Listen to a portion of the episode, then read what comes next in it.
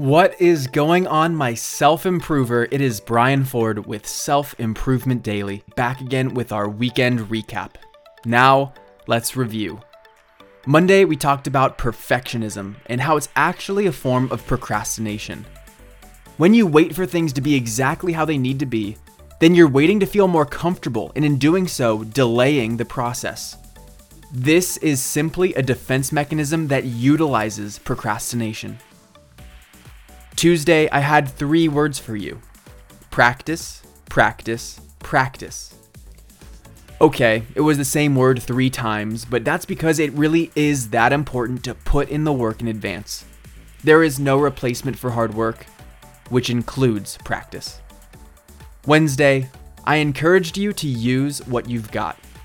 You have so many advantages and possibilities right under your nose that your ego is rejecting. It's a disservice not to call on those favors and access those opportunities because it means less value is circulating in the world, which is a huge disappointment. Thursday Positivity, I featured Albert Einstein's quote Live your life as if nothing is a miracle or everything is a miracle. The bottom line is the probability of things happening exactly as they did is exceptionally low.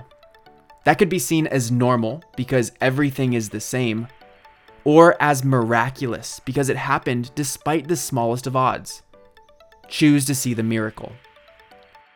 Then Friday, I talked about the important topic of Asian discrimination.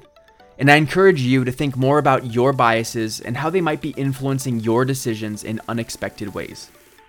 We can be better, and people deserve better.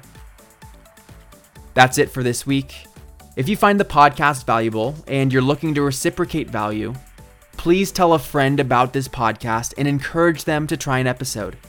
They'll thank you, and I certainly thank you. I'll see you next time on Self Improvement Daily.